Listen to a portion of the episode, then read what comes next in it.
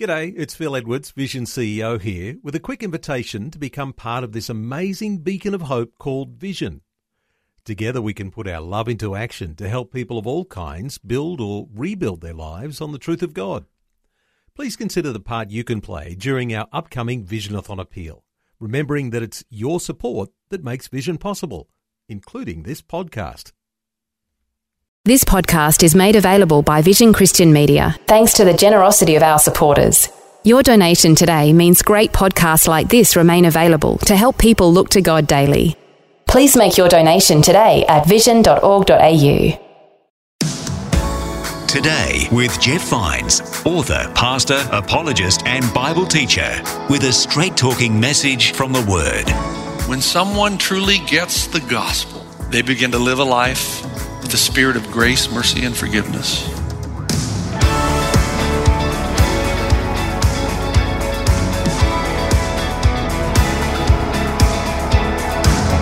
Today with Jeff Vines. Hello, and thanks for joining us again here on Today with Jeff Vines. And today we're continuing Pastor Jeff's message You owe, I pay. He's referencing the parable of a master and the servant that we find in Matthew chapter 18. The servant owes a vast amount of money, but was forgiven the debt and set free. This passage helps us to look at the new economy of grace preached by Jesus Christ. Let's get back into the message now on Today with Jeff Vines.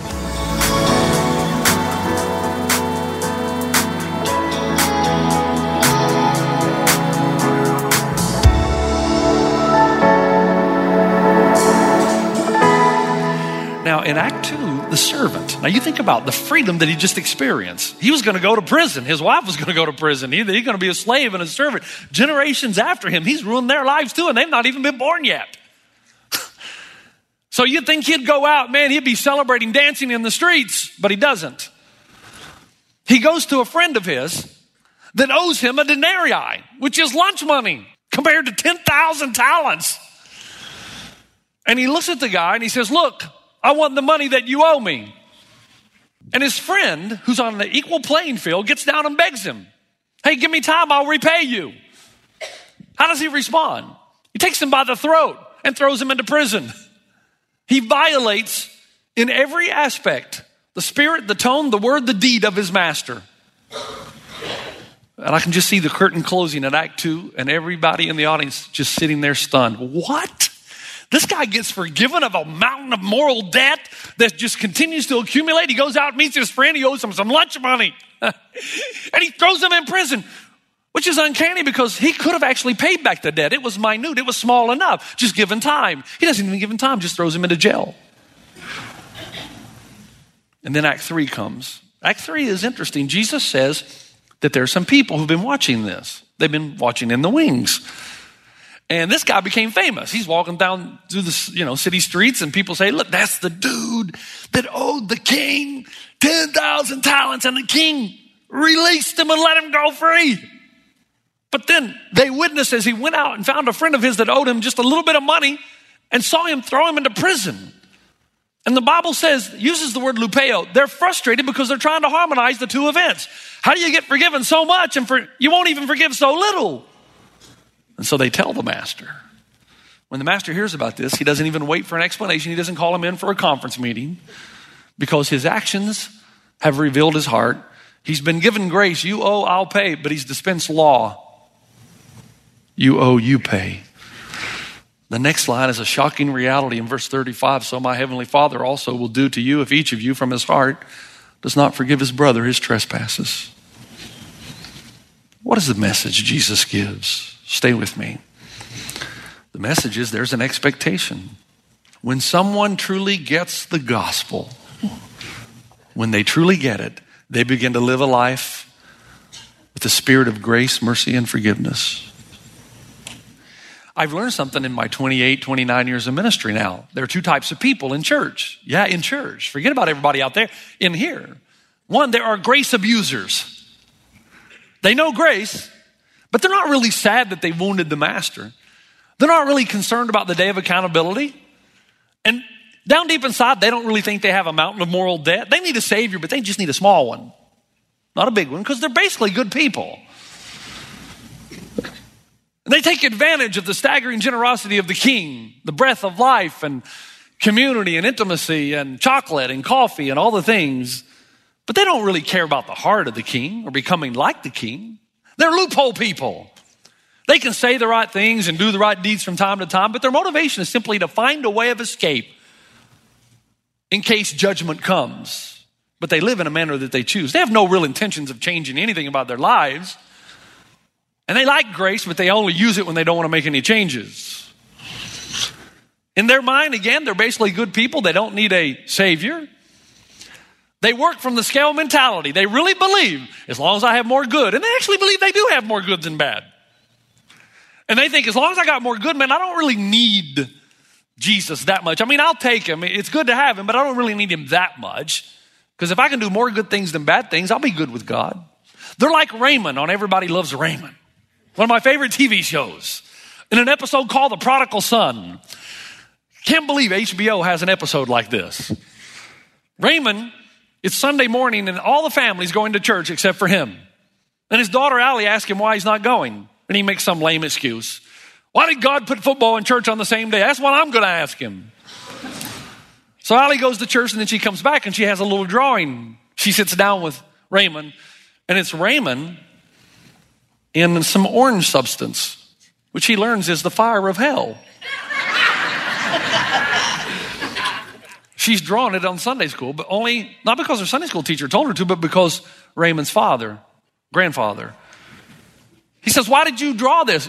Because grandpa told me you're going to hell. Don't you mean heck? No, he said hell. so now he's livid. He has a conversation in the next scene with Deborah, his wife. Classic interchange. She says, I'm just curious, Raymond. Why don't you go to church? And he gives what is, script writers must be in, inside the head and heart of humanity. Because he says, I don't need to go to church. I practice being a good person every day. I don't need to go to church to prove it. See, to him, it's about good, being good, being bad. I'm a decent fellow. I do good things. I always leave a big tip. And when a squirrel runs out in front of me, don't I swerve? I'm considerate to people's feelings. Do you remember the time the plumber came over and he had that big eye, that muppet eye, and I treated him just like a normal person? and he says, So why do I need to go to church on Sunday to prove my goodness? I'm living it every day. And Deborah's response is classic. She says, You know, Raymond, since you're so good during the week, maybe on Sundays we should have everybody come over here and sit around you.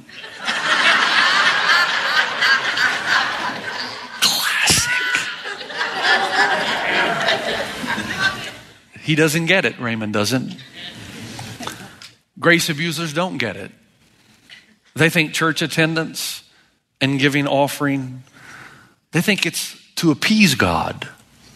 See, they don't do it out of a heart of gratitude to be with the people of God because they recognize that everything that needed to be done for them has already been done.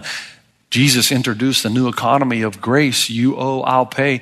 And what they do, they do out of gratitude. What they do, they want to be around the God who would offer such staggering generosity. They want to be around the people of God. Grace abusers give, but they don't do it because they're motivated out of goodness they do it because they feel guilty if they don't. It's a necessary evil. But the identifying trait, and the reason Jesus tells this parable between the person who is the genuine, authentic deal and has had a Jesus revelation and knows who he is, and the person who uses Jesus as a loophole and as a grace abuser, the identifying mark, the difference between the two is the person who has not yet really truly come to Jesus remains an unforgiving, grudge bearing, bitter person. They just don't get it. They can't forgive other people, or they won't. Even though one day a king came to them and said, Look, this mountain of moral debt that you have is large, it's unending, it's accumulating, it's equal to a number you cannot count, it's growing every day, but you owe, but I'll pay. Now go live in the economy of grace. They heard what the king said. They liked what the king said, but they didn't know the heart of the king. So they became grace abusers. I'm saved by grace, therefore I can do whatever I want. I can remain unforgiving, unmerciful, unkind. I can take all the mercy and forgiveness of the king without giving it to anybody else, which is why Jesus says in verse 34 in anger, his master handed him over to the jailers. Who's the master? Who's the master in the parable? God. In anger, his master handed him over to the jailers to be tortured until he should pay back all he owed. Jesus says, This is how my heavenly Father will treat each of you unless you forgive your brother or sister from your heart. Grace abusers. Thank God there are grace dispensers. Now stay with me, this is the end. There are grace dispensers. Grace dispensers are people who have really been to the cross and they get it. They don't overestimate their own goodness and they surely don't underestimate God's own holiness. They know that when they're before God, there is a mountain of moral debt. Even when they do the right thing, sometimes their motivation is impure. And because of that, they know that God is not the heckler in the stands who shouts at you when you drop the ball on the moral field of life and he says, You're a loser. I don't even know why I let you in my family. You know, leave, get away. No, no, no, no, no.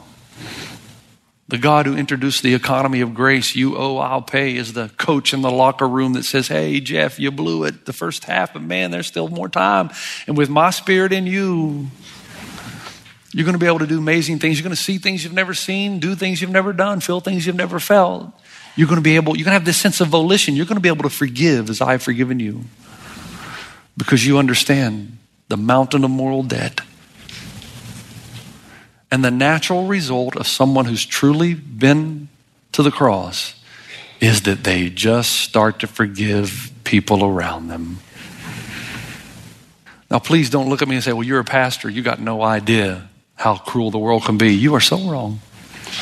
When my mom died at 61, I've made the statement before that I never believed that it was possible to hurt that much and still be alive. But my mom's family is, and I know none of you have families like this. My mom's family waits for somebody to die and then they pounce to get what they can get money, whatever's left over. Two days after my mom died, two days, my grandmother was in the front porch of our home and I was with my three brothers. I'm the second among four. Now, this is the grandmother that we've spent weekends with, that we've grown up with, playing wiffle ball in her front yard, going to cookouts and picnics all of our lives now. And now our mother has passed away. And she's already moving in for the kill for what she thinks she deserves because her daughter has passed away. I just put my hand up and say, Grandma, this is not the time to do this. There'll be plenty of time to do this. Don't worry. There'll be plenty of time to do this. But right now, we're hurting. And her response was, Why do I care about you? Your mother's dead. My older brother devastated him. We couldn't believe our grandmother said that. Am I supposed to forgive her? Yes. Because no matter what she said or did to me, it could never be as bad as what I've done to God. Have you never lived as though God did not exist? Yes, you have. Have you ever denied God? Maybe not verbally, but in your activity or your actions or your thoughts? Yeah. Have you ever lived apathetically toward God? Not praising God, motivated to worship Him for the goodness and the staggering generosity? Yeah. Walter Wink writes about the Grossmeyers. The Grossmeyers, they were part of a peace, uh, peacekeeping or making rather mission, emissaries between uh, the Christians in Germany and the Christians in Poland. They were sent to try to bridge the gap of division. And so, representing the Christians in Germany, they went into Poland as emissaries. And they told the Christians in Poland, the Christians in Germany have sent us. They want to ask your forgiveness for what Germany did during the war. Their response was, What you ask is impossible. Every stone in Warsaw is soaked with Polish blood that they spilled. After spending weeks trying to bridge this gap, realizing they couldn't, the Grossmeyers ended uh, their endeavor the way they always ended. They gathered all the Christians in Poland or the leadership of Poland together in a circle. They voiced their disappointment that they weren't able to bridge this gap. And then they ended the way they always ended. He called on the lead delegate to lead them before they departed in the Lord's Prayer. And the lead delegate from Poland, representing the Poland Christians, said, Our Father who art in heaven, hallowed be thy name, your kingdom come, your will be done on earth as it is in heaven. Give us this day our daily bread and forgive us our trespasses. He stopped. He looked up and he said, If I don't forgive, I can no longer say this prayer that I love so much. 18 months later, Polish Christians and West German Christians met in Vienna and established a friendship that lasts to this day. Here's what I've learned about forgiveness. Although the desire should be natural, the deed requires supernatural ability. You cannot do it alone. Make sure you understand what I mean by forgiveness. Forgiveness means that you authentically wish the person well. It doesn't mean that you go back into some relationship where you position yourself where the person can keep abusing you. When a woman comes to me and says, Look, Pastor Jeff, I'm afraid my wife or my husband is beating me and he's beating the kids, my advice is forgive him, but get out. You see the difference? Forgiveness may not mean that you go back into a marriage or back into a relationship where your life's at risk, where there's abuse, mental, spiritual cruelty. But it does mean that you cut ties, but you wish them well. That means you stop daydreaming about how you're going to get them back. You stop thinking of ways of vengeance. The hate dissipates because your eyes have been open. Whatever they've done to you can not measure up to what we have done and continue to do to God. Corrie ten Boom was in Ravensbrück camp and if you know anything about the story, oh man, the guards of Ravensbrück were notoriously brutal. They would watch the women take showers and abuse them and commit all kinds of experiments on them. I mean, it is horrific. Corrie ten Boom lost her sister to one of the guards. After the war was over and all the abuse and the horror came out in the courts and the Nuremberg trials, Corrie ten Boom felt called of God to travel throughout Germany preaching the message of forgiveness and reconciliation, that that's the only way Germany can move forward. And so she did. She writes about these events in her book, The Hiding Place. And on the last few pages of her book, she tells the story of speaking in a church one weekend. And after she had spoken 30, 40 minutes on forgiveness, a man approached her put out his hand. It was the, one of the Ravensbrück guards responsible for her sister's death and the abuse in the showers. And said to Corrie, Thank you for your message for forgiveness. And he raised his hand. In her book, she says, I tried to smile. I struggled to raise my hand. I could not. I felt nothing, not the slightest spark of warmth or charity. And so again, I breathed the silent prayer Jesus, I cannot forgive him. Give me your forgiveness. And she finishes by saying, As I took his hand, the most incredible thing happened from my shoulder along my arm, and through my hand, a current seemed to pass from me to him, while into my heart sprang a love for this stranger that almost overwhelmed me. And so I discovered that it is not on our forgiveness any more than our own goodness that the world's healing hinges, but on His. When He tells us to love our enemies, He gives, along with the command, the love itself. Can I ask you? Who do you need to forgive? Who is it? Is it your mom or your dad? He was an alcoholic. He was a gambler. All he did is scream and yell at you, abuse you. Maybe you were sexually abused by a parent. What does God call you to do? Forgive. Maybe it's a spouse. You were married 25 years and you walked in one day and found them with somebody else. You felt betrayed, the hurt, the pain, the anger. What do you do? Forgive. You actually wish them well into the future. Now, it means you've got to use your wisdom. Do you put yourself back into situations where they can do the same thing? Probably not. But you do wish them well and you give up the right to hurt them. You give up daydreaming about how they could be wounded, about how God could use you to retribution. You give it up. You say, Jeff, I can't. No, no, no, no. You won't. You can because the Bible says, I can do all things through Christ who strengthens me. You can if you want. You've got a greater sense of awareness, greater sense of volition, greater sense of this ability to feel the presence of God. You've got it.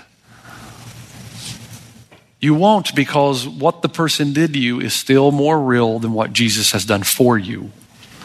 What the person did to you is still more real to you than what Jesus did for you. Because when you receive a Jesus revelation and realize what Jesus did, you owe, I'll pay, you will be able to forgive those who have wounded you.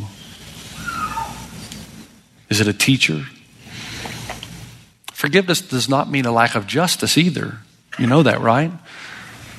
A teacher sexually abused you. Justice is from God. There are two separate entities, though the government, the police. Their job is not grace and mercy. Do you know that? Their job is justice, to protect the rights of the innocent, Romans 13. But your job as an individual is forgiveness. Forgiveness.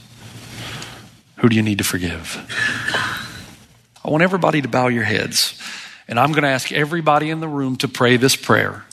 Okay? Everybody. Now, if you're a little shy and you don't want to say it out loud, just kind of breathe it. Repeat after me Dear God, I know I am a sinner. I have a mountain of moral debt. I confess that my own goodness will never save me. I ask you for your mercy and your grace through the cross of Jesus that my sins may be forgiven and your Holy Spirit dwell in me. That I too may forgive others as you have forgiven me. Now, every head up, every eye open, and let's give a round of applause for those who prayed that for the first time. That's the beginning point. Everybody has an action point. Listen, second, some of you need to write a letter. I'm asking you to write a letter to the person you need to forgive. The trouble with preaching a sermon like this is you get convicted by your own material. In the course of writing this, I realized there's a person that I'm still harboring great bitterness. Got to write it. And I hope my wife receives it well. No, I'm just kidding. You need to write the letter. You need to write the letter. You need to write the letter, okay?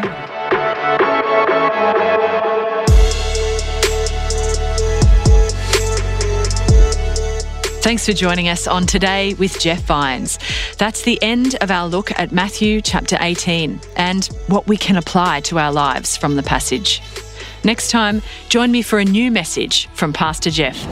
It's better that you take one truth and get it firmly planted into your life than to hear five truths, none of which ever make it into your spiritual constitution.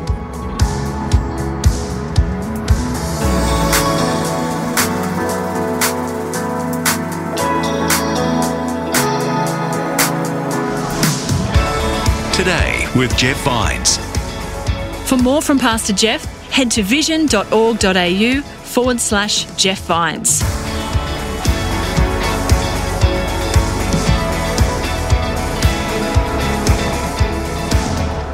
Today with Jeff Vines. Just another way Vision is connecting faith to your life. Thanks for taking time to listen to this audio on demand from Vision Christian Media. To find out more about us, go to vision.org.au.